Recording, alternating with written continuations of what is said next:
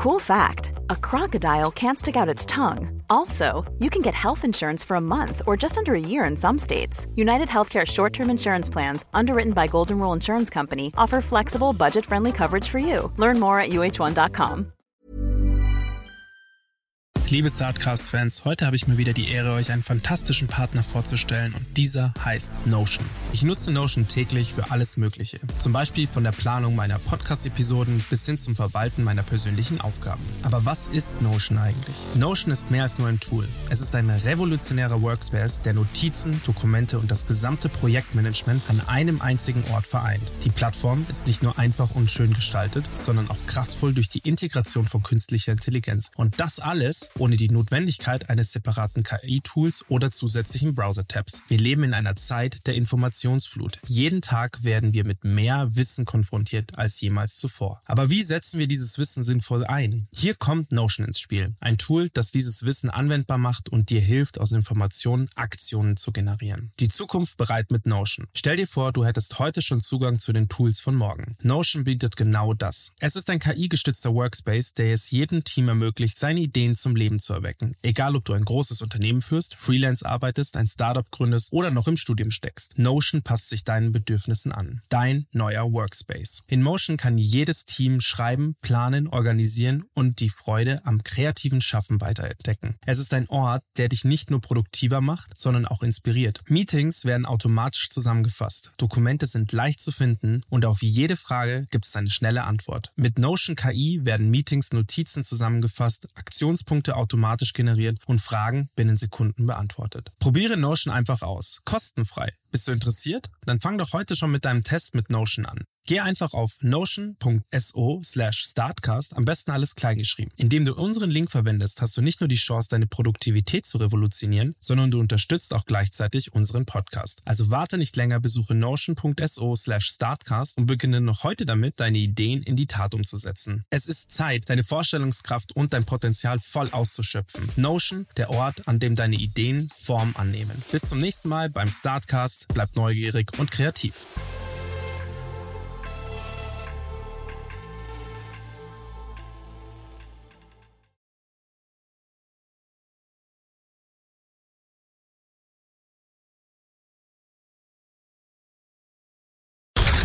You're now rocking with the best.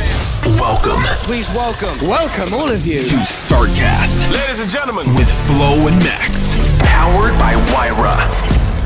Liebe Startcast-Fans, willkommen zurück zu unserem kleinen Sparten Startup Podcast. Heute haben wir einen Gast anwesend, live anwesend. Da möchte ich gerne ein Shoutout, ich versuche gerade die Worte zu finden, da möchte ich gerne ein Shoutout verteilen an den lieben Danus. Danus, danke, dass du uns von der Ferne aus so supportest und uns hörst und der Vira immer noch so treu bist und dass du uns ein so wunderbares Startup präsentiert hast, dass wir das heute in den Startcast einladen durften. Lieber Thomas, schön, dass du da bist. Thomas von Tapeit. Thomas, Ja, danke schön. wie geht's dir? Wo kommst du gerade her? Und erzähl mir mal so ein paar Sätze über dein Startup. Was macht ihr denn eigentlich, damit unsere Zuhörer mal überhaupt wissen, mit wem wir da heute reden? Na klar, gerne. Mir geht's gut. Ich komme aus dem Urlaub. Erst Spanien, dann Südschweden. Ich wohne inzwischen in Stockholm. Bin jetzt wieder zurück in Stockholm.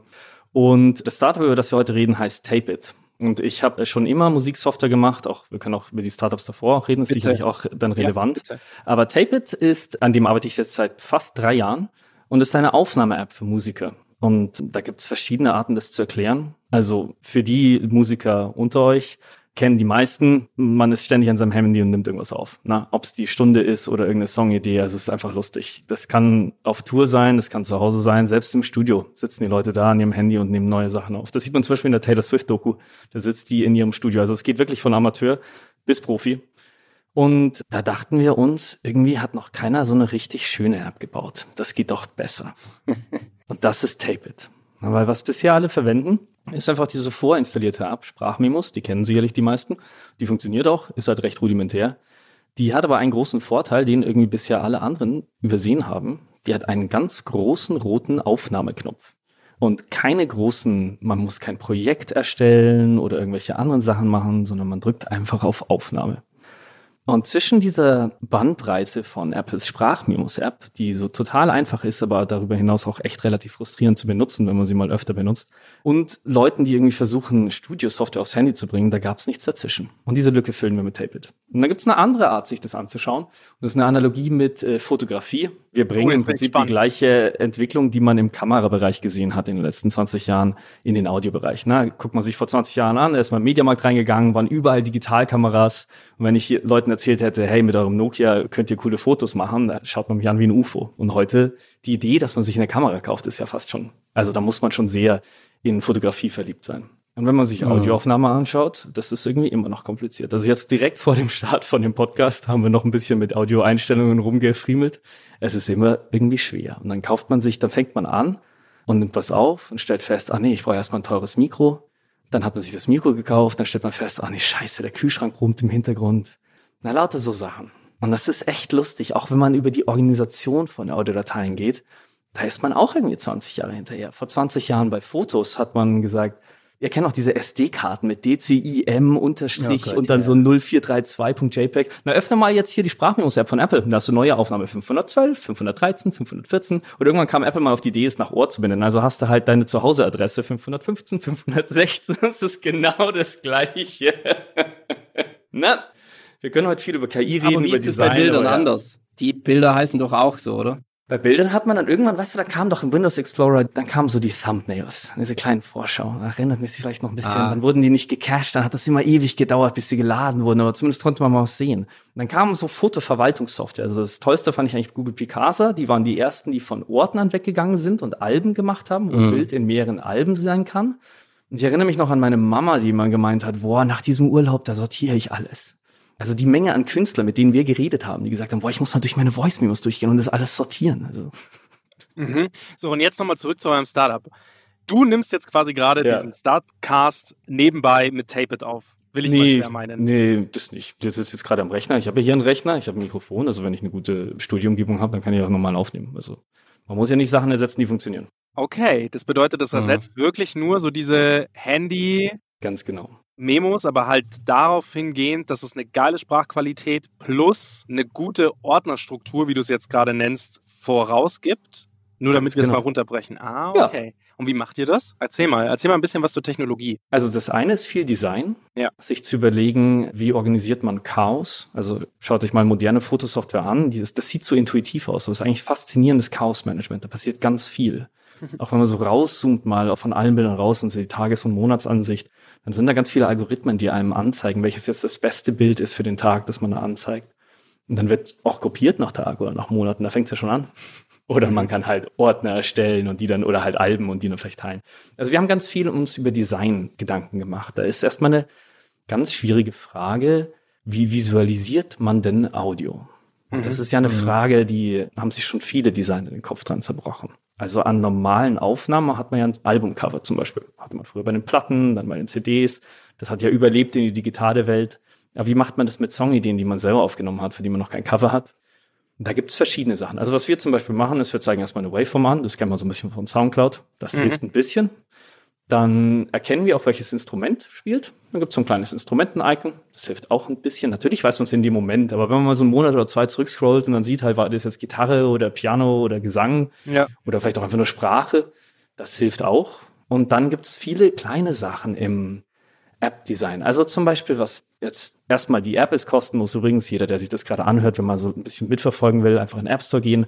Tape It heißt die App, einfach runterladen.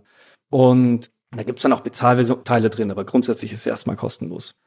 Und dann hat man eine Liste von Aufnahmen. Und in dieser Liste, da kann man dann so eine Aufnahme anklicken und die dann auch schön abspielen. Das ist so ein ganz normaler also Musikspieler, wie man es auch kennt von Spotify. Und dann kann man auch Notizen hinzufügen, Text und Fotos. Und da fangen dann so die kleinen intelligenten Details an. Also wenn man so durch so eine lange Liste von Aufnahmen gibt, dann sieht man halt auch, dass da ein Foto dranhängt oder dass da ein Text dranhängt. Dann ist das Foto vielleicht so klein, dass man zwar nicht genau erkennt, was auf dem Foto ist, aber man sieht, ah ja, da habe ich ein Foto dran gehängt. Ja, ich weiß noch genau, das war das im März mit dem Foto. Ah ja, ich weiß, was das ist. Ne? So viele Sachen. Oder wenn man was sortiert in Alben, dann wird das in der Liste, wo alle deine Aufnahmen sind, wird auch angezeigt, hey, das hast du schon sortiert. Also es sind ganz viele kleine cool. UI-Tricks drin und die dann in Summe helfen dir beim Chaos-Management. Wenn du dann durchscrollst, dass du ganz viele kleine visuelle Indikatoren hast, die auch so designt sind, dass je mehr du gemacht hast, desto mehr Platz nimmt es auf dem Bildschirm. Und natürlich müssen wir mehr darstellen, aber es ist auch eine ganze Philosophie dahinter, dass du dir wahrscheinlich mehr Zeit genommen hast, dass es wichtiger für dich ist. Mhm. Und dann nimmt das mehr Platz ein und da ist somit auch visuell prominenter. Das merkt man alles nicht, wenn man es benutzt. Das ist auch gut so. Das ist ja ein Tool. Man soll beim Werkzeug nicht an das Werkzeug denken, sondern an die Aufgabe, die man vor sich hat. Aber wir haben uns natürlich ganz Gedanken gemacht. Jetzt habe ich ein paar Fragen. Ja. Nummer eins. Die vielleicht essentiellste Frage.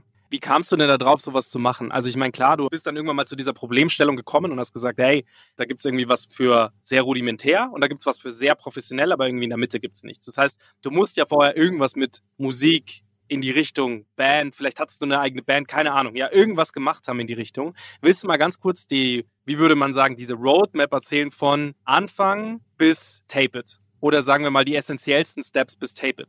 Na klar, also du hast recht, ich bin auch Musiker, habe auch in der Band gespielt, zehn Jahre lang in der Band. Der Bassist von dieser Band ist mein Mitgründer von Tape It.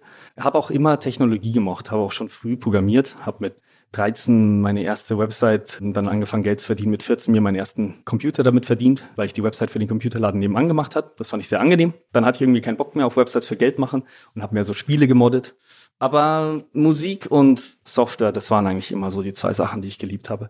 Das habe ich dann auch studiert. Also ich habe erst Informatik studiert an der TU und dann eben Musiksoftware in Stanford. Die haben dann einen eigenen Studiengang für. Das ist eine der wenigen Unis der Welt, die sowas haben. Das ist wirklich ganz klein. Dieser Kreis von Unis, die Musiksoftware machen. Und danach habe ich Startups gemacht. Und die ersten zwei waren eine Katastrophe.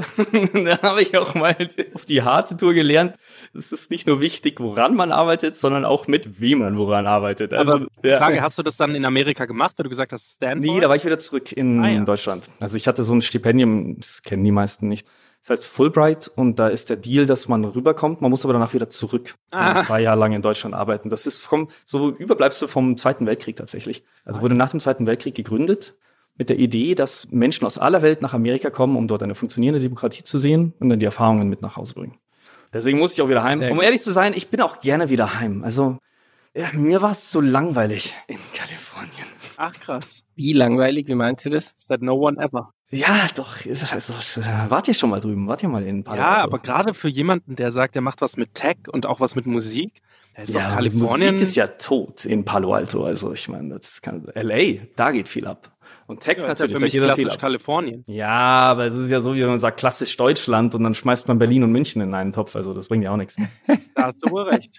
also ich war in Stanford. Das ist anderthalb Stunden südlich von San Francisco. Yeah. Das ist direkt in Palo Alto. Das absolute Herz von Palo Alto. Und für die, die noch nie da waren, yeah. das ist einfach recht tot da ist nichts los. Also ich hatte mir das eigentlich so vorgestellt, ich mache so eine Art Erasmus-Jahr in den USA, weil dieses, also das ist ja so lustig, gedacht. ne? Dieses Stipendium, also das ist hat tatsächlich in Amerika kennt das jeder, das hat irgendwie ganz viel Prestige und toll und bla bla. In Deutschland kennt es keinen Sack. Ich war auch so, okay, kann man das essen? Was nee. ist das? Aber wenn du da hingehst zu deinem ersten Orientierungsding, dann sagen dir die explizit, du bist nicht nur zum Studieren da, sondern du sollst das Land kennenlernen. Also geh auf einen Roadtrip, geh feiern, lern die Leute kennen. Und ich dachte mir, geil, mhm. musst du mir nicht zweimal sagen, mach ich sofort. Da war ich aber auch der Einzige am Campus. Also sechs Wochen in Folge habe ich gefragt am Anfang, ob jemand mit mir nach San Francisco gehen will oder irgendwas Schönes machen. Und dann kam halt immer so, nee, ich habe Hausaufgaben und nee, ich muss jetzt arbeiten. Und dann habe ich halt eingesehen, so läuft diese Uni nicht. dann habe ich mich halt auch in so viele Kurse eingeschrieben, wie nur geht. Dann war das Wochenende auch voll. Also es ist ein super Ort zum Lernen, aber zum Leben fand ich es nicht so schön. Okay. Spannend. Und dann Gut, kamst du zurück dann und dann wieder ganz zurückgekehrt. Dann genau. Gern also. zurückgekehrt und dann hattest du diese zwei ersten Startups. Was war das? Weil du gesagt hast, die hast du gegen die Wand gefahren oder die? Naja, nicht, ich habe sie gegen die Wand gefahren, aber ich meine, also das erste war. das da mal genau darüber. Klar. Das ist natürlich das, was die unsere Zuhörer hören wollen. Das ist diese Quintessenz vom Gründen ist eben nicht nur ja. positiv, sondern die ist auch mit sehr viel schmerzlichen Erfahrungen nee. verbunden. Und beim Florian und bei mir ist es halt auch Zeit und halt eben auch, dass man halt auch manchmal bei mir eben der Fall, manchmal sagt, hey, ich habe einfach mit der falschen Person gegründet. Magst du da mal zwei, drei Sätze dazu verlieren, was du daraus gelernt hast? Ja, Mensch, das ist wichtig, habe ich gelernt. Nee, also ich erzähle erstmal die Geschichten. Ich glaube, dann können die Leute ihre eigenen Schlusssätze ziehen. Ja. Also das erste Startup hieß Humtap, hat mich am Campus noch, ne? Also, also irgendwie so, ich hatte noch so ein, zwei Monate, bis ich fertig war. Und hat mich so ein Typ angesprochen, der war ähm, Investmentbanker, also ehemaliger Investmentbanker. Der war Head of Middle East bei Merrill Lynch, einer der größten amerikanischen Banken. Und davor war er Head of Middle East von der Bank von Liechtenstein und so. Also so, das wow. fliegt halt erste Klasse mit dem Dings. Und er hat halt gemeint, hör zu, ich habe keinen Bock mehr auf diesen Finanzscheiß. Und ich liebe Musik, ich bin jetzt nicht der größte Musiker, aber guck mal, wie viele Instrumente ich zu Hause habe. Und ich dachte mir, boah, legitte Keyboard-Sammlung, geil. Und ähm, Typ fand ich ein bisschen komisch, aber gut, ist, also kann man das, das ist auch mal ein bisschen schwierig. Ne? Der war halt Ägypter ursprünglich und man trifft sich in den USA und das sind dann schon so kulturelle Unterschiede sind so groß, das macht das dann schon ein bisschen schwerer mit der Menschenkenntnis. Das muss ich auch mal sagen. Und der hat halt gemeint, du pass mal auf, wenn du Technik kannst, ich komme an Geld ran, lass doch was machen, hier ist meine Idee. Die Idee ist, man summt eine Melodie und man klatscht einen Rhythmus und dann haben wir einen kleinen Algorithmus, der bastelt da so einen kleinen Tune raus. Das wird jetzt kein Mega-Hit, aber es wird halt lustig und vielleicht geht das mhm. Ding viral. Und ich dachte mir, oh, das wird schwierig, aber technisch ist das spannend. Ich mach mal mit. ja. Aber wie witzig ist denn das? Ich weiß nicht, wann du das gegründet hast, aber also spring mal in die Zeit jetzt. Ja. Genau das ist etwas, was jetzt viral geht. Ja, klar. Na, jetzt ist halt, ne, die Jungs von Stability haben so ein Ding jetzt rausgebracht, ne? Von Stability AI. Die haben so, oder gibt es mehrere Leute, also es wird ganz viel geforscht an generativer Musik. Das ist ein interessantes Problem. Gott, da könnte man lange drüber reden. Also gerne, aber was mich daran interessiert, ist per se einmal, kannst du mal zeitlich einordnen, wann das war? 2013. 2013, also vor ah, zehn Jahren. Schon lange her. Also ja, zehn Jahre vor zehn Jahren mit der Idee, okay, gut, das hätte man sich ja denken können, aber das technisch umzusetzen. Und jetzt interessiert mich, ob du es auch technisch hingebracht hast. Ja, natürlich null. okay. ja, also, was heißt null? Also, sagen wir es so, für den Stand der Zeit waren die Ansätze nicht schlecht. Ich habe schon auch technisch noch viel dazugelernt. Es scheiterte am Ende weniger an der Technik, sondern dass dieser Typ der CEO einfach ein vollkommener Vollrost war. Also da ist für mich meine private Lektion, ich gründe garantiert nie wieder was mit irgend so jemand, der mal irgendwie Chief-Level von Großfirmen war. So Head of Middle East von Merrill Lynch kannst du knicken. Also ich meine, wenn der halt versucht, ein Startup so zu leiten, wie er seine 4000-Mann-Schiff geleitet hat, mit auch solchen vollkommen Hanebüchen. War auch dann lustig, weil tatsächlich technisch, also ich meine, wir haben schon Fortschritte gemacht. Das war gar nicht so schlecht, fand ich technisch. Also für die Zeit auch im Besonderen. Aber er hat ja gar nicht das Geld an Land bekommen. Er hat gleich gemeint, ja, ja, ich kriege ohne Probleme Geld ran. Und das war auch sehr spannend zu sehen. Also wenn es dann mhm. doch so um Tech-Investoren geht, so die Guten, die wissen dann schon Bescheid. Die wissen halt, nee, also ohne Technik läuft hier nix. Und so ein Finanzhai, so viel bringt er auch nicht. Also das hat dann ewig gedauert. Und am Ende hat okay. er mich auch noch, also ich bin da eher als so als Mitarbeiter reingegangen und der schuldet mir immer noch 20.000 Dollar. Gut, Mega. da kräht jetzt auch kein oh Hahn mehr nach, aber das war ein Riesendrama. Also es war unfassbar und auch echt eine echt schmerzliche Erfahrung, weil ich auch so ein bisschen naiv dumm reingegangen bin ja. und mir Sachen auch immer weggeredet. Man soll ja keine Vorurteile haben. Mhm. Und das ist auch wichtig. Aber man soll auch nicht dumm sein. ja, so. ist halt auch gerade halt irgendwie ein bisschen fatal, wenn das ist. Also ich meine, manche würden sagen, gut, dass dir das als erste Station so passiert, weil dann hast du danach daraus lernen können. Aber am Ende des Tages denke ich mir halt, schön, wenn es einem gar nie passiert, sowas. Ja, also es ist schon so. Aber krass, dass du dich dann auch trotzdem nicht davon abbekommen hast lassen, trotzdem weiter zu gründen. Ja. Also das war dann eher so, ich bin dann nach Berlin umgezogen und ich war noch gar nicht so richtig in Berlin. Der Jan übrigens, mein jetziger Mitgründer, der ist dann hingezogen, auch hinterhergezogen, den habe ich nämlich auch reingebracht und es war noch ein viel größeres Drama für den. Also, und deswegen war immer so scheiße, wenn man dann so Freunde so überzeugt mitzumachen und dann geht's scheiße. Das, mhm. richtig, das ist echt das, scheiße. Das, das, ist richtig, richtig scheiße. Also okay, aber das ist doch mal was, das ist doch jetzt mal irgendwie so ein Punkt, den wir für unsere Zuhörer auch mal machen können. Was ich sehr spannend finde, ist, weil diese so eine Story hatten wir tatsächlich noch nie, das was gegen die Wand gefahren ist, aber aus welchem Grund auch immer, das hören wir so gut wie jedes Mal. Jeder hat irgendwelche steinigen Erfahrungen und das ist total fair und das ist total fein. Und was ich da gerne als Außenstehender sagen will, ist macht trotzdem weiter. Jetzt auch gerade an deinem Beispiel, niemals aufzugeben und immer dran zu glauben, an sich selbst auch irgendwie zu glauben, niemals an sich selbst den Glauben zu verlieren, sich aber trotzdem auch immer zu hinterfragen, ist total wichtig und das ist alles super. Was ich jetzt aber schon krass finde, ist dieser Step, dass du sagst, hey, ich habe da noch einen Kumpel mit reingebracht und der Kumpel mit dem du ja jetzt auch wieder was gegründet hast, korrekt? Ja. Dass ihr euch nicht verloren habt aneinander. Nee. Woran lag das? Hm. Also ich glaube, mal ganz Startup unabhängig, man kann viel verkacken im Leben, wenn man sich aufrichtig entschuldigt. Ich, fand ich glaube, es war klar, dass es war ja nie böser Wille da. Und ja. dann. Ich fand deine Antwort gut. Ja. Größe zu zeigen bedeutet auch, sich selbst einzugestehen, dass man einen Fehler gemacht hat und so auf der einen Seite gehört sehr viel dazu, Entschuldigung aufrichtig sagen zu können, aber auf, auf der anderen Seite gehört auch sehr viel dazu, verzeihen zu können. Und ich glaube, Ja. beides sind menschliche Werte, sogenannte Soft Skills, die man mitbringen sollte. Und ich finde es echt krass, dass man sowas Soft Skills nennt, weil das eine, ähnlich wie der Klimawandel, eine falsche Paraphrasierung eines Skillsets ist.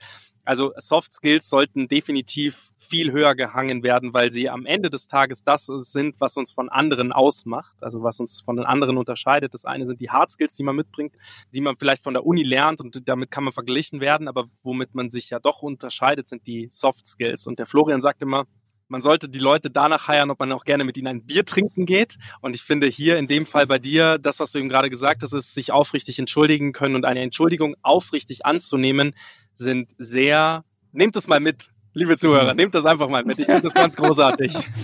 So, springen wir mal zu dem nächsten Step, wie du weiter, weil du bist ja weiterhin an der Musik drangeblieben. Es war ja nicht Genau. so, dass du damit aufgehört hast, sondern Tape Nee. ist ja immer noch irgendwas mit Audio, auch wenn es nicht Ja, nur ja. rein Musik ist, sondern immer noch was mit Audio. Erzähl mal weiter, was kam dann? Bist Also- du auch irgendwann mal auf ein Corporate aufgesprungen? Also ich gebe mal kurz so einen Spoiler. Es wird schon noch sehr glücklich, die Geschichte, aber davor wird es erst nochmal schlimm.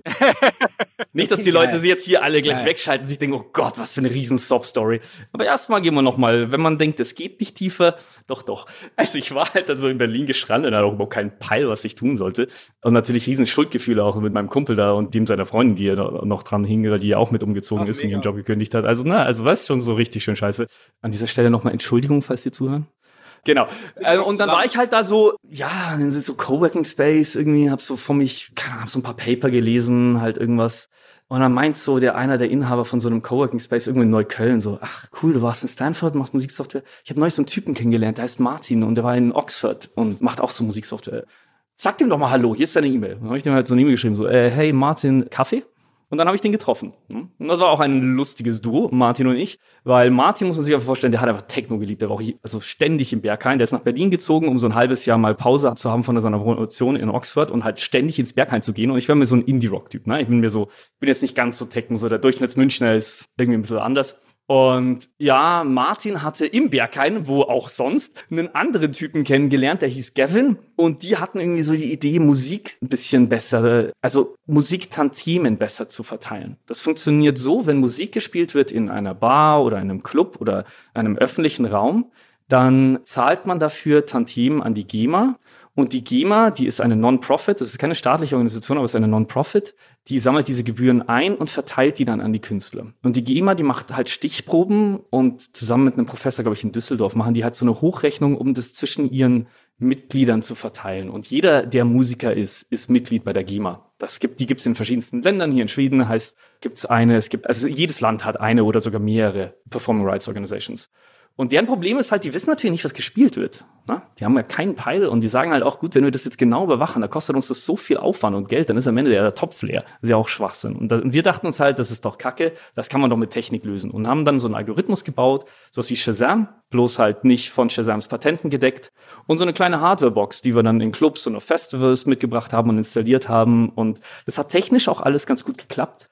Was aber nicht gut geklappt hat, ist, man muss halt mit diesen Clubs und diesen Festivals arbeiten und das ist halt jetzt nicht so deren Hauptproblem. Ich meine, sonst tun die halt irgendeine so eine Playlist an die GEMA abschieben. Das ist denen, also das ist halt einfach, mei, das ist halt was, was sie machen müssen, aber so richtig Bock haben sie auch nicht. Und wenn du so eine Box in einem Club stehen hast und die die ganze Zeit Musik aufnimmt, dann weißt du ja auch nicht, ist der jetzt auf der Club oder lässt da einfach jemand die Musik laufen oder ist die jetzt abgestöpselt? Also es hat am Ende tatsächlich einfach nicht funktioniert. Daran ist das Startup aber nicht gescheitert, sondern dieser gute Gavin, den der Martin da kennengelernt hat, der war wieder so, ein- war also übelst, ja, schlimmer Mensch. Der hat sich dann doch sehr psychopathisch gezeigt und ich habe mir gedacht, ja geil, also mit der Menschenkenntnis habe ich es überhaupt nicht. aber dieses Mal hatten wir Glück, weil wir hatten zwei Investoren, Ben und John aus London. Und Ben und John, die waren super, tatsächlich. Und die haben uns dann richtig geholfen. Das wurde ein unfassbar hässlicher Rechtsstreit. Aber dieses Mal bin ich nicht irgendwie davongegangen wie beim ersten Mal mit, der Typ schuldet mir noch 20.000, sondern dieses Mal haben wir den Gavin gefeuert. Das war auch nicht schön, also war überhaupt nicht schön und total tragisch tatsächlich.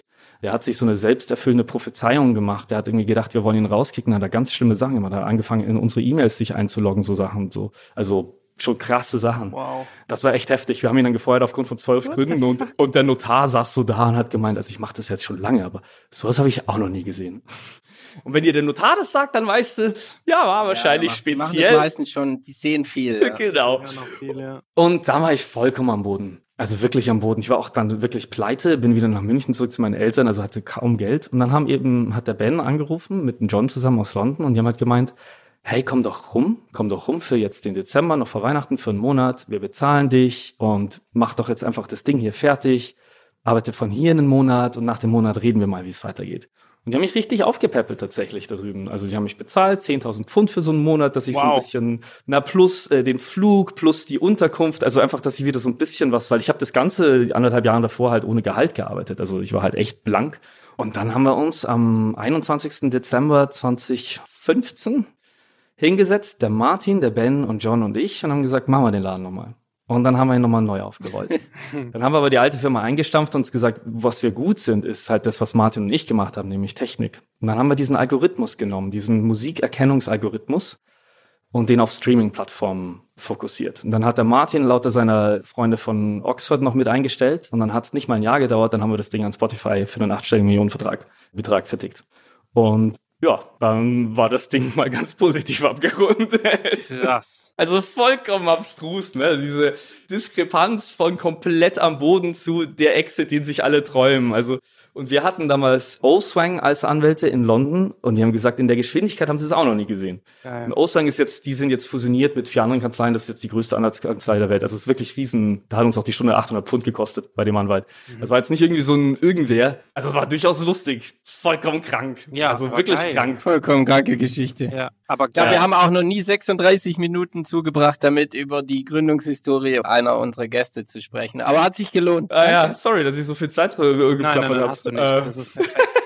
es ist wirklich perfekt, dass du so viel gesprochen hast, auch genau darüber, was für mich hier gerade wichtig ist, auch nochmal zu sprechen, ist, dass dieses ganze Thema mit am Boden sein, ich versuche da jetzt mal kurz ein Bild zu bauen und ich hoffe, dieses Bild ist nicht respektierlich. Mein Sohn, Uno, wir zocken immer Uno und er ist am Boden zerstört, wenn er merkt, er hat keine Aktionskarten mehr. Er ist am Boden zerstört und dann sage ich ihm zu ihm immer, Noah, komm, entspann dich. Kann doch gut sein, dass du jetzt beim nächsten Zug irgendwie eine geile Aktionskarte, du musst doch bis zum Schluss durchhalten und erst wenn es ganz am Ende ist, kannst du sagen, Mist, es geht nicht mehr. Aber versuch doch durchzuhalten. So. Mhm. Und das ist das, was du gemacht hast. Einfach durchgehalten. Natürlich mit der Power von anderen. Und das muss man auch nochmal da sagen, ist so, es ist nicht nur man selbst, der einem da helfen kann, sondern es ist auch gut, die äußeren Umstände. Und wenn die äußeren Umstände und wenn man da so ein Partner hat, die einfach wirklich gut mit einem meinen und mit einem, ja, das Positive in einem sehen, dann kann das viel wert sein. Man darf nur, wie du es eben sagst, den, glaube ich, den Glauben an die Menschheit nicht verlieren und zweitens den Glauben an sich selbst nicht verlieren.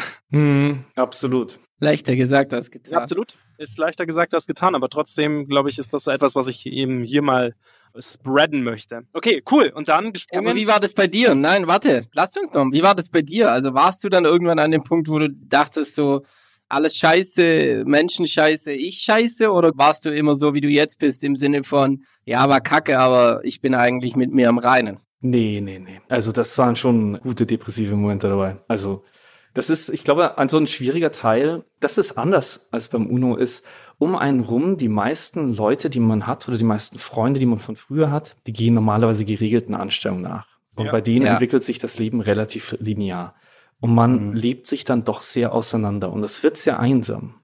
Und das ist immer einsam, egal ob man Erfolg hat oder wenn man keinen Erfolg hat, aber ohne ist noch mal einsamer natürlich und so deutlich. Also das ist schon krass und das verstehen auch viele Menschen nicht so gut, glaube ich. Ich habe dann tatsächlich auch jetzt erst mit Tape It, also mit Nummer vier, hat mal vier Firmen gebraucht, bis ich es gerafft habe, jetzt ganz aktiv und explizit nach anderen Gründern gesucht. Also eine Person, die im Moment am meisten hilft, ist eine Freundin von mir, die hat ein Getränkeunternehmen. Da hat ja nichts mit Software zu tun. Mhm. Ja, aber die verkauft halt guten Alkohol.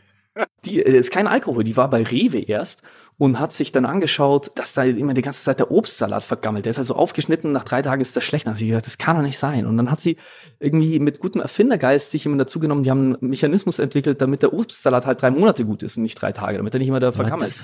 Das wollte aber keiner kaufen das war irgendwie nicht so wichtig. Und dann haben sie aber gemerkt, geil, mit dieser Technik können sie zum Beispiel eine Erdbeere oder eine Himbeere in eine Wasserflasche reintun. Und die hält halt auch sechs Monate frisch, die, deine frische Himbeere, ohne dass da Chemie dabei ist. Das ist halt einfach nur gut, ich sag mal blöd gesagt, gut verpackt. Und dann hält das Ding ewig und dann hast du Fruchtwasser, was halt richtig cool ist. Jetzt weiß ich leider, das ist jetzt richtig schade, wenn mir der Name der Firma nochmal einfällt, das sollte ich natürlich jetzt wissen, können ich ein bisschen Werbung machen, aber super cool. Ne? Also tolle Erfindung. Du, ich schick sie zu euch. Die ist auch in München. Tada, mega geil. Da, ne? Also das ist eine coole Erfindung und die, da lerne ich viel von. Also da würde ich so einfach mal, um jetzt nochmal von der wegzugehen und rauszuzoomen, der Kontakt zu anderen Gründern ist echt wichtig. Und da ist natürlich ist auch nicht jeder Gründer, der dann, also die meisten kann man sich auch nicht mit identifizieren. Das ist ja oft so. Man, man hat eine Gruppe, mit der fährt Ja. man in Urlaub mit 20 Leuten und mit irgendwie zwei, drei hängt man halt ab und die anderen sind halt cool, aber irgendwie jetzt nicht die dicksten Freunde. Das wird dann bei den Unternehmern auch nicht anders sein. Aber tatsächlich so bewusst drauf zu gehen, Ja. das hilft enorm. Ja. Weil alle anderen sonst in meinem Freundeskreis diesen normalen, geregelten Lebensstil hat. Und wenn es nicht gut läuft, dann vergleicht man sich halt doch sehr stark damit. Mhm. Und das tut echt weh. Das ist echt bitter. Das sollte man nicht machen als Unternehmer. Das ist auch meine Erfahrung. Also muss ich dir auch sagen, auch die, bei den zweieinhalb Gründungen, die ich hinter mir habe, sozusagen, das ist das, was mich am meisten runtergezogen hat. Das ist genau wie du sagst, du siehst deine Freunde in den normalen Jobs, wie sie die Karriereleiter hochklettern. Die sind ja meistens auch nicht dumm, die haben meistens gute Jobs. Der erste holt einen Porsche und du sitzt hier da und natürlich ist, sollte das jetzt nicht das Ziel des Lebens sein, aber trotzdem sitzt du da und denkst, ja, und ich, wie du sagst, du hast jetzt gesagt, du hast dir kein Gehalt ausgezahlt und ich auch nicht. Und ich, dann sitzt du da und denkst, ja, und ich nicht. Und ich muss gucken, wo das Geld rumkommt. Das hat mich hart fertig gemacht. Ja, und ich glaube, da genau mit anderen Gründern zu sprechen, die ehrlich sind, weil das finde ich aber ist auch so eine Story. Ganz viele von den Gründern tun auch so, ach ja, das ist ja schon alles easy und ist es halt nicht. Nee, ist es nicht. Aber das ist halt das andere Ding, ne? Dann war ich bei Spotify und hatte im Prinzip diesen geregelten Job, den ich haben. Ist es so gewesen, dass du nur für den Sprung, ihr habt dieses, also quasi Ja. das erste Startup von den USA quasi nach Berlin gekommen, dann das zweite Startup in Berlin gewesen, das dritte Startup Genau. dann in London gewesen. Genau. Das war dann quasi das, was ihr an Spotify verkauft Und habt. das haben wir dann hast du verkauft, noch weiter bei Spotify gearbeitet. Mussten wir. Es war so eine typische Acquire. Also wir mussten drei Jahre dabei bleiben. Drei Jahre? Inzwischen Ah sagen. ja, ja, krass. also ist eigentlich Vertrags, aber das, glaube ich, sind jetzt nicht so böse, wenn ich das sage. Drei Jahre. Es sind immer so zwischen zwei bis vier Jahren, was man dabei bleiben muss. Das ist so der Standard. Werden wahrscheinlich jetzt auch nicht die schlechtesten drei Jahre deines Lebens gewesen. Ja, denkst du. Ich Ah. hab's gehasst am Ende. Also wirklich. Das heißt, Golden Handcuffs nennt man das. Und ich habe mir am Anfang immer gedacht, halt die Fresse, ne? Du bist zugeschoben mit Geld. Also wie gieriger kann man denn noch sein? Also das ist doch der Hammer. Und fand ich total schrecklich. Wir haben alle gekündigt tatsächlich. Alle High-Performer haben gekündigt, so- sobald es ging, mehr oder minder. Also der längste hat auch ein Jahr extra ausgehalten. Das war dann spannend. Ich habe dann einen tollen Artikel gelesen von, ich glaube von Benedict Evans, glaube ich war der, oder? Ja, müsste Benedict Evans gewesen sein. Der hat die Tech-Unternehmen heute verglichen mit den McKinseys und Co's in den 2000er Jahren, so in den Nullerjahren. Also inzwischen ist halt Tech so cool, dass jeder da arbeiten will. Das sind ja so die besten Ja. Jobs, die man jetzt haben kann, irgendwie bei Google, Apple und so, ne? Also traumhaft. Und das zieht dann schon auch viele Leute an, die halt gut in Karriere sind, aber wo man ein bisschen die Ursprungsbegeisterung vermisst. Und da fehlt tatsächlich der Leistungsgedanke dann. Also das kann man mal ein bisschen überspitzt formulieren, wie der, einer meiner Mitarbeiter das damals gemacht hat. Der hat gemeint, da kommen irgendwie Leute rein und beschweren sich mehr über den Kühlschrank. Dabei wurden sie erst, also über den leeren Kühlschrank, dabei wurden sie erst vor zwei Monaten eingestellt. Und da hat sich halt auch gedacht, was habt ihr denn geleistet? Da waren auch teilweise abstruse Sachen dabei, wo jemand eingestellt wurde, um Experte in einem Bereich zu sein. Und dann gibt uns die Person einen Vortrag und liest von Wikipedia runter. Und zwar, also ich meine, das ist jetzt vollkommen ernst. Das kann man sich nicht vorstellen. Da wurde man in der Schule schon Nee. verrissen äh, für. Aber wirklich so eine Wikipedia-Screenshare auch so offen und dann wurde so der erste Absatz runtergelesen, um uns das zu erklären. Und das war halt so erstes Semestermaterial. Also vollkommen krank. Ich kann das auch gar nicht so richtig. Ich, erstmal muss ich dazu sagen, es ist wahnsinnig schwer, so eine große Organisation zu leiten und zu bauen. Und ich wüsste nicht, wie man es besser macht. Na, das muss man erstmal alle auf jeden Fall dazu sagen. Also ich kann nicht sagen, ich kann mich jetzt nicht hinstellen, oh, die sind alle vollkommen blöd, ich wüsste, wie man es besser macht. Null. Aber wir wurden da nicht glücklich. Und das ist total spannend. Da redet man ja auch mit vielen VCs, dass die meisten Gründer dann doch wieder gründen. Und ich bin da auch rausgekommen nach den drei Jahren und habe dann doch für mich entschieden, ich bin Gründer. Das war auch so eine Frage der Identität. Und Das kommt irgendwie mit viel freudigen Sachen, es kommt auch mit viel Scheiß, über die wir ja auch vorher geredet haben. Aber es kommt auch mit so einer gewissen Ehrlichkeit, mit so einer, ja, einer Ehrlichkeit, dass Leistung halt zählt. Das ist vielleicht auch der Grund übrigens, warum Sport noch so populär ist, weil in Sport zählt Leistung und nicht irgendwas anderes. Also das ist jetzt nicht so, dass dieser Leistungsgedanke nur auf Gründer beschränkt ist und der Rest der Gesellschaft vollkommen faule Säcke wären. Das glaube ich gar nicht. Aber ich habe halt für mich entdeckt, so dieser Spielplatz, wo ich da am meisten Spaß habe, ist eben beim Gründen von Firmen. Und mir macht es wahnsinnig viel Spaß. Das hast du schön gesagt. Das war wirklich, ja, da hast du auch gemerkt, beide still. Mhm, Voll. Ja, ist eine Identitätssache, ja. Klar. Und das ist aber auch grundsätzlich, also wenn man jetzt von der Typsache bist du jetzt quasi auch, wenn man jetzt mal also unsere ganzen äh, Podcasts mal vergleicht, bist du nicht der lauteste. Aber die Messages, die du bisher rübergebracht hast, die Messages, Englisch, die Botschaften, die du rübergebracht hast, ich finde, das klingt ein bisschen verkehrt. Ja, egal. Auf jeden Fall, die Botschaften, die du in diesem Podcast schon rübergebracht hast, sind sehr essentiell. Ich finde das sehr schön. So die paar Sachen, die du erzählt hast, auch gerade das, all das, was nicht gut lief, hast du auf einen Peak gebracht, weil das wirklich das Abstruseste und auch das Furchtbarste ist, was wir, glaube ich, bisher in diesem Podcast bearbeitet haben. Ich weiß nicht, Florian. Ja. aber halt auch das auch Das Ehrlichste. das Ehrlichste und aber auch das, das schönste Endergebnis und auch, dass du halt auch quasi danach sagst, hey, du bist ja eigentlich bei diesem neu aufstrebenden grünen Mekka angekommen, was die Musikwelt ja alle so abfeiern. Netflix dreht eine Doku darüber und das ist ja wirklich sehr prophetisch, wie diese Plattform auch dargestellt wird und es ist auch für uns als, als Podcast, sage ich mal, nicht unwichtig. Ich meine, wenn wir uns vergleichen mit anderen oder wir verglichen werden mit anderen, ist es immer so, hey, wie ist denn euer Spotify-Ranking? Also man muss es schon sagen, diese Plattform hat sich da eine Monopolstellung auf jeden Fall gesetzt. Und deswegen geht man auch am Ende des Tages davon aus, dass das ganz cool sein muss, da zu arbeiten. Und ich glaube, du hast jetzt auch gemerkt, dass wir beide relativ verwundert waren über deine Antwort. Umso schöner ist sie aber dann, dass du eben sagst, vielleicht lag es gar nicht unbedingt nur rein am Unternehmen und an der Struktur, sondern vielleicht lag es auch einfach an dir, weil dieses Gründergehen, dieses ich mache mich selbstständig, ich möchte weiter und anders vorankommen, ist doch stärker als dieses Golden Handcuffs, was du da eben so schön beschreibst. Vielen Dank für diese Insights. Hat mich ähm, sehr gefreut, dass du das alles erzählt hast. Jetzt wollen wir mal noch kurz über Tape It sprechen, weil ich meine, am Ende des Tages geht es genau darum. Du bist dann Na bei klar. Spotify raus Genau. und hast dann gesagt, huh, jetzt habe ich aber irgendwie acht Jahre lang eine ganz schöne Achterbahnfahrt hoch und runter erlebt. Jetzt habe ich ein bisschen Geld, jetzt habe ich Bock, Genau. jetzt kann ich das, was ich immer schon mal machen wollte, nochmal machen. Und das Geile ist ja, du bist ja nicht derjenige, der kommt mit nur Geld, sondern du bist ja auch derjenige, der kommt und sagt, ich kann das ja auch umsetzen, weil ich bin ja ein Techie. Genau. Also du verbrennst noch nicht mal richtig viel Geld, sondern am Ende des Tages verbrennst du relativ viel Zeit vielleicht, aber halt nicht Geld. Du, wir haben jetzt in diesen drei Jahren haben wir weniger als eine halbe Million ausgegeben. Krass. Ne? Also das geht natürlich auch, weil auch die Leute, die dabei sind, sind schon auch ein bisschen aus Herzblut dabei und wir haben auch viel so mit Teilzeit oder Jan war am Anfang. Also ich habe ja dann Spotify, warum, ne? Ich konnte kündigen. Beziehungsweise erstmal, ich konnte kündigen und dann durfte ich endlich kündigen und ich wusste gar nicht, was ich. Also man wartet so lange und dann kam der Tag und ich so, was mache ich jetzt? Was mache ich jetzt? Und dann hat es noch ein bisschen gedauert und dann kam Corona. Und dann saß ich halt zu Hause und habe zwei Wochen lang nur Playstation gezockt und nichts gearbeitet. Und nach zwei Wochen habe ich meinen Chef angerufen und gesagt, okay, ich muss kündigen, ich bin raus. und dann habe ich meinen alten Bassisten eben angerufen, den Jan, und gemeint, Jan, komm, wir bauen jetzt die Software, die wir immer zum Musik machen haben wollten. Mhm. Und das war der Pitch eigentlich. Total simpel. Und er hat das ist gesagt, natürlich Jan super. war am? Start. Ja, Ja. Jan war am Start. Jan war am Start und Was hat Jan gemacht? Welche Rolle hat Jan bei euch im Unternehmen, bei Tape It? Programmierer. Der ist iOS-Entwickler. Hat Operngesang studiert, wie man das so macht. Ne? Klar, ist also diplomierter Opernsänger, genau, Klassiker, klassisch, zweiten klass, Semester. klassisch Gesang. Ah, Nein, nein.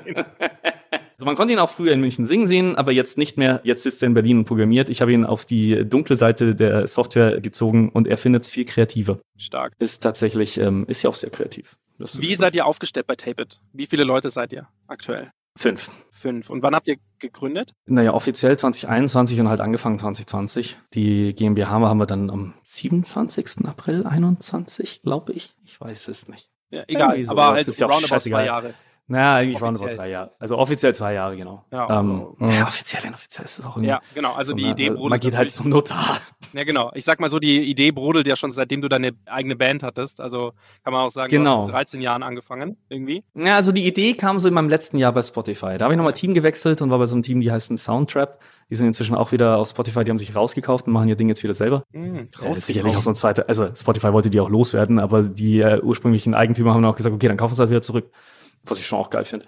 Und fand ich spannend da, hat mir ja nicht so 100% getaugt, aber mir war halt klar, wo geil, ich will wieder näher am Musik machen sein. Mhm. Und ja, also dann habe ich eben den Jan ja, angehauen und dann habe ich nach einem Designer oder Designerin gesucht und das war dann ganz lustig. Da war ich auf dem Geburtstag von einer Freundin, die Designerin bei Spotify ist und die hatte eine Freundin, die Designerin ist und die kannte wiederum einen Typen und sie wusste nicht, dass ich Deutsch bin. Hat mir aber halt diesen Typen vermittelt, der auch aus München kommt. Perfekt. Weißt du, ich sitze in Stockholm, ne? also hier nochmal für den Podcast, ich saß in Stockholm, wohlgemerkt, und kriegt einen München empfohlen. Und dann dachte ich mir so, das geht ja gut mit meinen Diversity-Bestrebungen und habe ihm erstmal abgesagt, aber dann sind wir enge Freunde geworden und sind halt Radl gefahren. Und dann haben wir noch so ein paar andere Designer ausprobiert und nach halt zwei weiteren fehlgeschlagenen Designern bin ich nach einem halben Jahr wieder zum Chris, also heißt er, zurückgekrabbelt und so gemeint, Chris, magst du doch? Und dann waren wir halt drei Münchner, ne? In Stockholm. Klingt wie der Anfang von einem sehr schlechten Witz. Ja, wirklich. Ja. Naja, zwei Münchner in Stockholm und einer in Berlin. Und dann habe ich noch einen anderen Typen, der heißt auch Christian. Also nicht nur sind wir alle männlich und weiß, sondern wir teilweise auch nochmal die Namen hier doppelt. Sehr gut. Und der Christian, der ist aber Ami und sitzt in London und promoviert gerade an Audiotechnik, also an so KI, künstliche Intelligenz für Audio. Den habe ich noch, noch reingenommen und dann habe ich, und der hat jetzt erst vor kurzem angefangen, eben der Danus.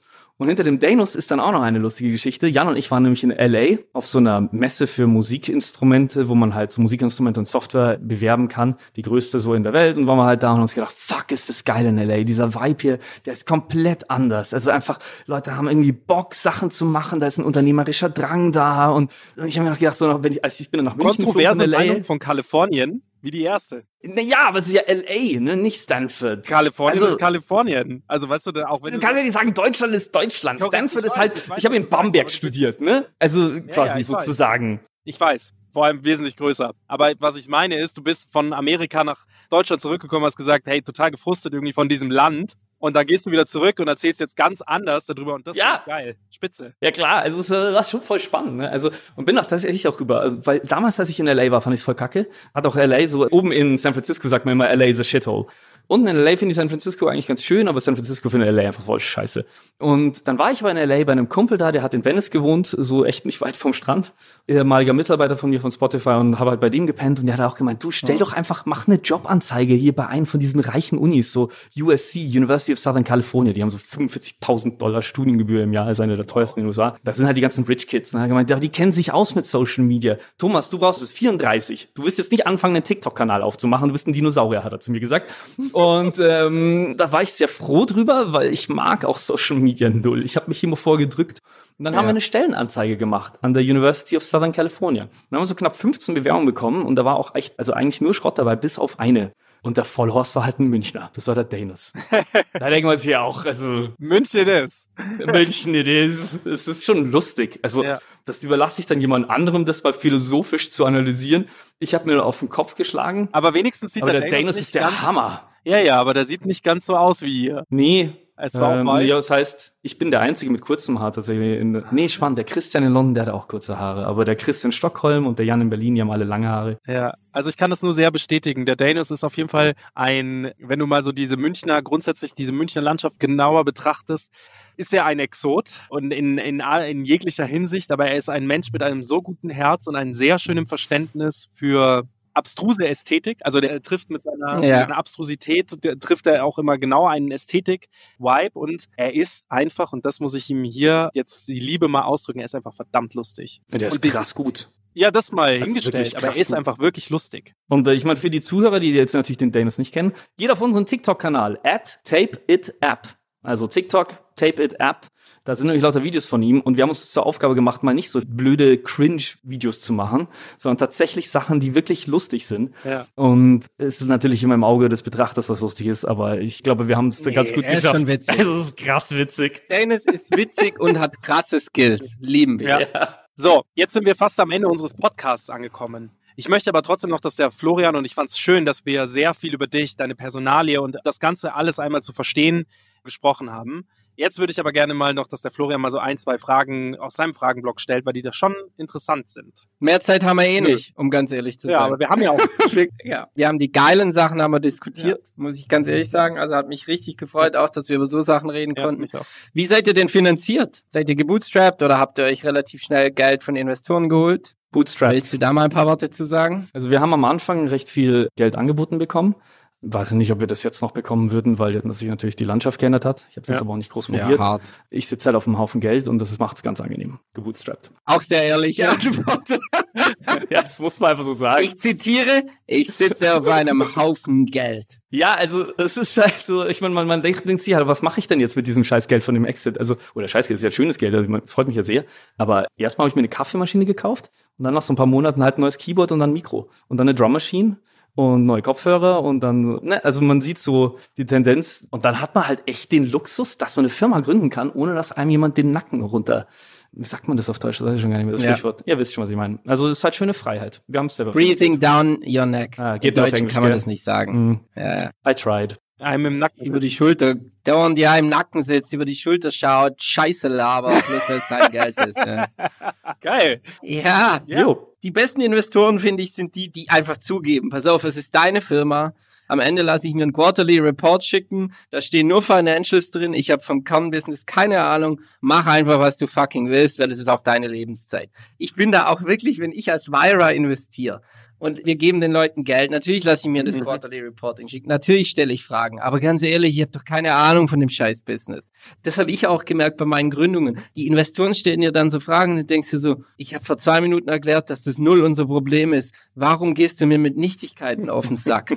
Das Problem liegt ganz woanders. Stell da darüber Fragen. Das ist wirklich wichtig. Aber wenn du noch nicht mal verstanden hast, obwohl ich es dir gerade erzählt habe, wo das Problem liegt, lies den scheiß Report, nick, unterschreib die Entlastung der Geschäftsführer und hau ab. Schön gesagt. Sorry. Mal kurzer Rant von mir, aber hasse ich. Und deshalb, ja, mega. Ich meine, das ist auch einer meiner, äh, muss ich auch sagen. Also ich habe jetzt ein kleines Kind und ich liebe auch meinen Job bei der Vira, aber auch das nächste, was ich wieder machen werde. Wenn ich ein bisschen Zeit habe, dann mein Geld zu nehmen und mit meinem Geld was zu gründen, genau wie du sagst, wo du dann einfach auch, wo du brennst für, wo dir keiner reinlabert und irgendwie vor allem so diese VCs, die haben ja auch ganz oft einen ganz anderen Incentive-Struktur als du. Es geht nur 0 oder 1. Ne? Du musst entweder schnell scheitern oder schnell erfolgreich werden. Ich sage nicht, dass es schlecht ist, aber vielleicht willst du es gar nicht. Ne? Wie Ja, ist es genau. bei euch? Also ist es so, habt ihr so, oh, morgen müssen wir ein Unicorn sein oder ist es so, Nee, null. Also tatsächlich, also ich muss schon auch mal dazu sagen, also so Bootstrappen hat natürlich schon den Nachteil, also es schmerzt schon deutlich so das Geld. Man gibt es ganz anders aus und das hat Natürlich. halt auch eine andere Firmendynamik. Das muss man sich auch bewusst sein. Also das ist auch nicht immer so einfach. Also ich will jetzt auch nicht jedem sagen, bootstrapped immer. Es ist prinzipiell nicht schlecht, Kapital zu haben, damit man da ein bisschen ruhiger schläft. Also das sollte man sich schon gut überlegen. In unserem Fall, ich hatte halt zum einen nicht mehr so Bock auf so schnell Stress, weil ich fand auch die Zeit bei Spotify dann auch immer noch sehr stressig und wollte mal ein bisschen Ruhe haben. Auf der anderen Seite machen wir ja halt auch viel Forschung in künstliche Intelligenz im Audiobereich und die ist entgegen dem, was man jetzt viel annimmt, ist schon noch sehr in den Kinderschuhen. Also da ist man deutlich hinterher, hinter dem Bildbereich hinterher. Und da wollte ich einfach ein bisschen Ruhe haben, um zu gucken, was wir denn langfristig machen wollen in dem Bereich, bevor wir kurzfristig halt jetzt was machen. Und das kann man auch machen, dass man halt so die jetzige Welle möglichst stark reitet und dann sehr stark in so ein Acquire reingeht. Aber das haben wir ja davor ja schon gemacht mit dem Startup davor. Und das Ja. Hat mir halt keinen Spaß gemacht. Also ich wollte tatsächlich auch die Ruhe haben, auch dann so Sachen zu lernen, wo ich nicht gut bin. Das ist meine erste Consumer-App. Und da musste ich auch viele Sachen lernen. Also halt auch mal so merken, so vom Consumer-Business so richtig viel Ahnung hatte ich nicht. Man denkt immer, jeder ist ja Consumer, jeder weiß Bescheid, aber so ist es halt nicht. Und deswegen war ich da eigentlich ganz glücklich drüber. Und ja, wir wollten es einfach ein bisschen langsamer, aber dafür stabiler haben. Also das war uns halt wichtig. Auch, dass man hast du schön gesagt. so eine langfristige Marke dann auch prägt. Geil. Jetzt meine letzte Frage, bevor wir den Startcast beenden. Und ich fand's, um es hier auch gleich nochmal zu sagen, eine echt wunderbar aufklärende Folge. Sehr ehrlich, auch einmal vom Florian sehr ehrlich ausgesprochen. Das fand ich sehr schön, dass du auch mal so ehrlich warst, Florian. Du hältst dich ja doch manchmal ein bisschen zurück und jetzt hast du mal richtig Power gegeben, fand ich toll.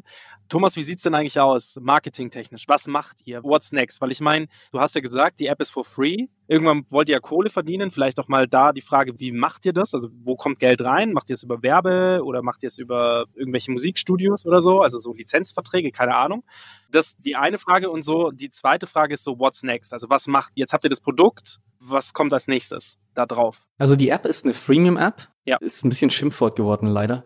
Ist in unserem Fall aber wirklich also eine kostenlose App, wo wir sagen, in der kostenlosen Version hilft sie dir mit einem Chaos von der Organisation und in der Bezahlversion verbessert sie die Mikroqualität deutlich. Und das würde ich tatsächlich alle Leute mal, also allen empfehlen, das mal auszuprobieren. Ja. Das glaubt man erst, wenn man es hört. Da können wir gerne einen Gutschein machen, tape.it slash startcast und dann kriegt man da einen Monat umsonst. Und wenn man das nicht findet, es gibt auch natürlich eine Trial-Woche regulär in der App. cool. Dieser Sprung, den man da machen kann in der Audioqualität, der ist immens. Und das liegt zum einen daran, dass das iPhone nicht nur ein Mikro hat, sondern in diesem Gerät sind drei Mikros, das wissen die meisten nicht. Dann nimmt man halt zwei davon und nimmt den Stereo auf. Und dann tut man noch ein bisschen Logik obendrauf, damit das Stereobild nicht komplett abstrus wird, sondern immer schön zentriert. Und vereinfacht gesagt, fertig ist das Ei. Das ist tatsächlich vollkommen krass, was dieser Klangunterschied ist. Und das ist so ein Krass. bisschen von da haben wir auch ein Erklärproblem tatsächlich in unserem Marketing-Ding. Ne? Das ist so, am Anfang habe ich ja diese Analogie mit den Nokia-Handys gemacht. Mhm. Die Leute haben es einfach nicht geglaubt, dass das geht. Und das Problem haben wir heute auch, aber wir haben halt nicht dieses Marketingbudget, um eine groß angelegte Kampagne zu fahren, um die Leute vom Gegenteil zu überzeugen, sondern da sind wir schon sehr vom Word of Mouth abhängig. Mhm. Und da haben wir dann auch Referral-Kampagnen. Wir arbeiten stark mit Musikschulen zusammen. Jetzt haben wir tatsächlich erste Festivals, die die App dann backstage an ihre großen Künstler dann verteilen, dass wir da auch ein bisschen in der professionellen Musik-Community Fuß fassen. Wie ist es mit Warner? Halt Wäre wär Warner theoretisch ein interessanter Ansprechpartner? Immer her mit den Ansprechpartnern. Also wir haben. Elisa, du hörst meinen Podcast, ich weiß es ganz genau. Du drückst mich immer im Preis, jetzt nutzt Tape It. Tu es.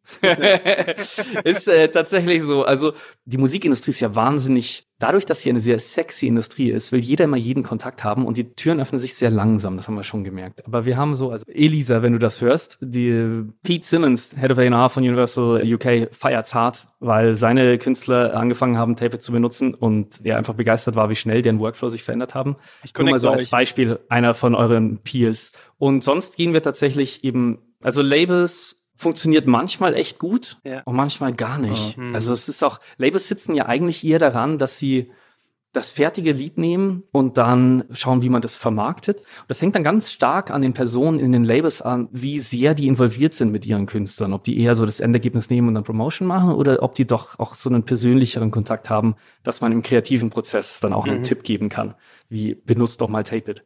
Insofern waren Labels tatsächlich nicht die allererste Ansprechstelle ja, für ja, uns. Aber schon. Elisa, probier's trotzdem. Installier das mal. Generell, also das muss ich auch mal sagen, jeder hier, der zuhört und der Musik macht, ist in der Zielgruppe.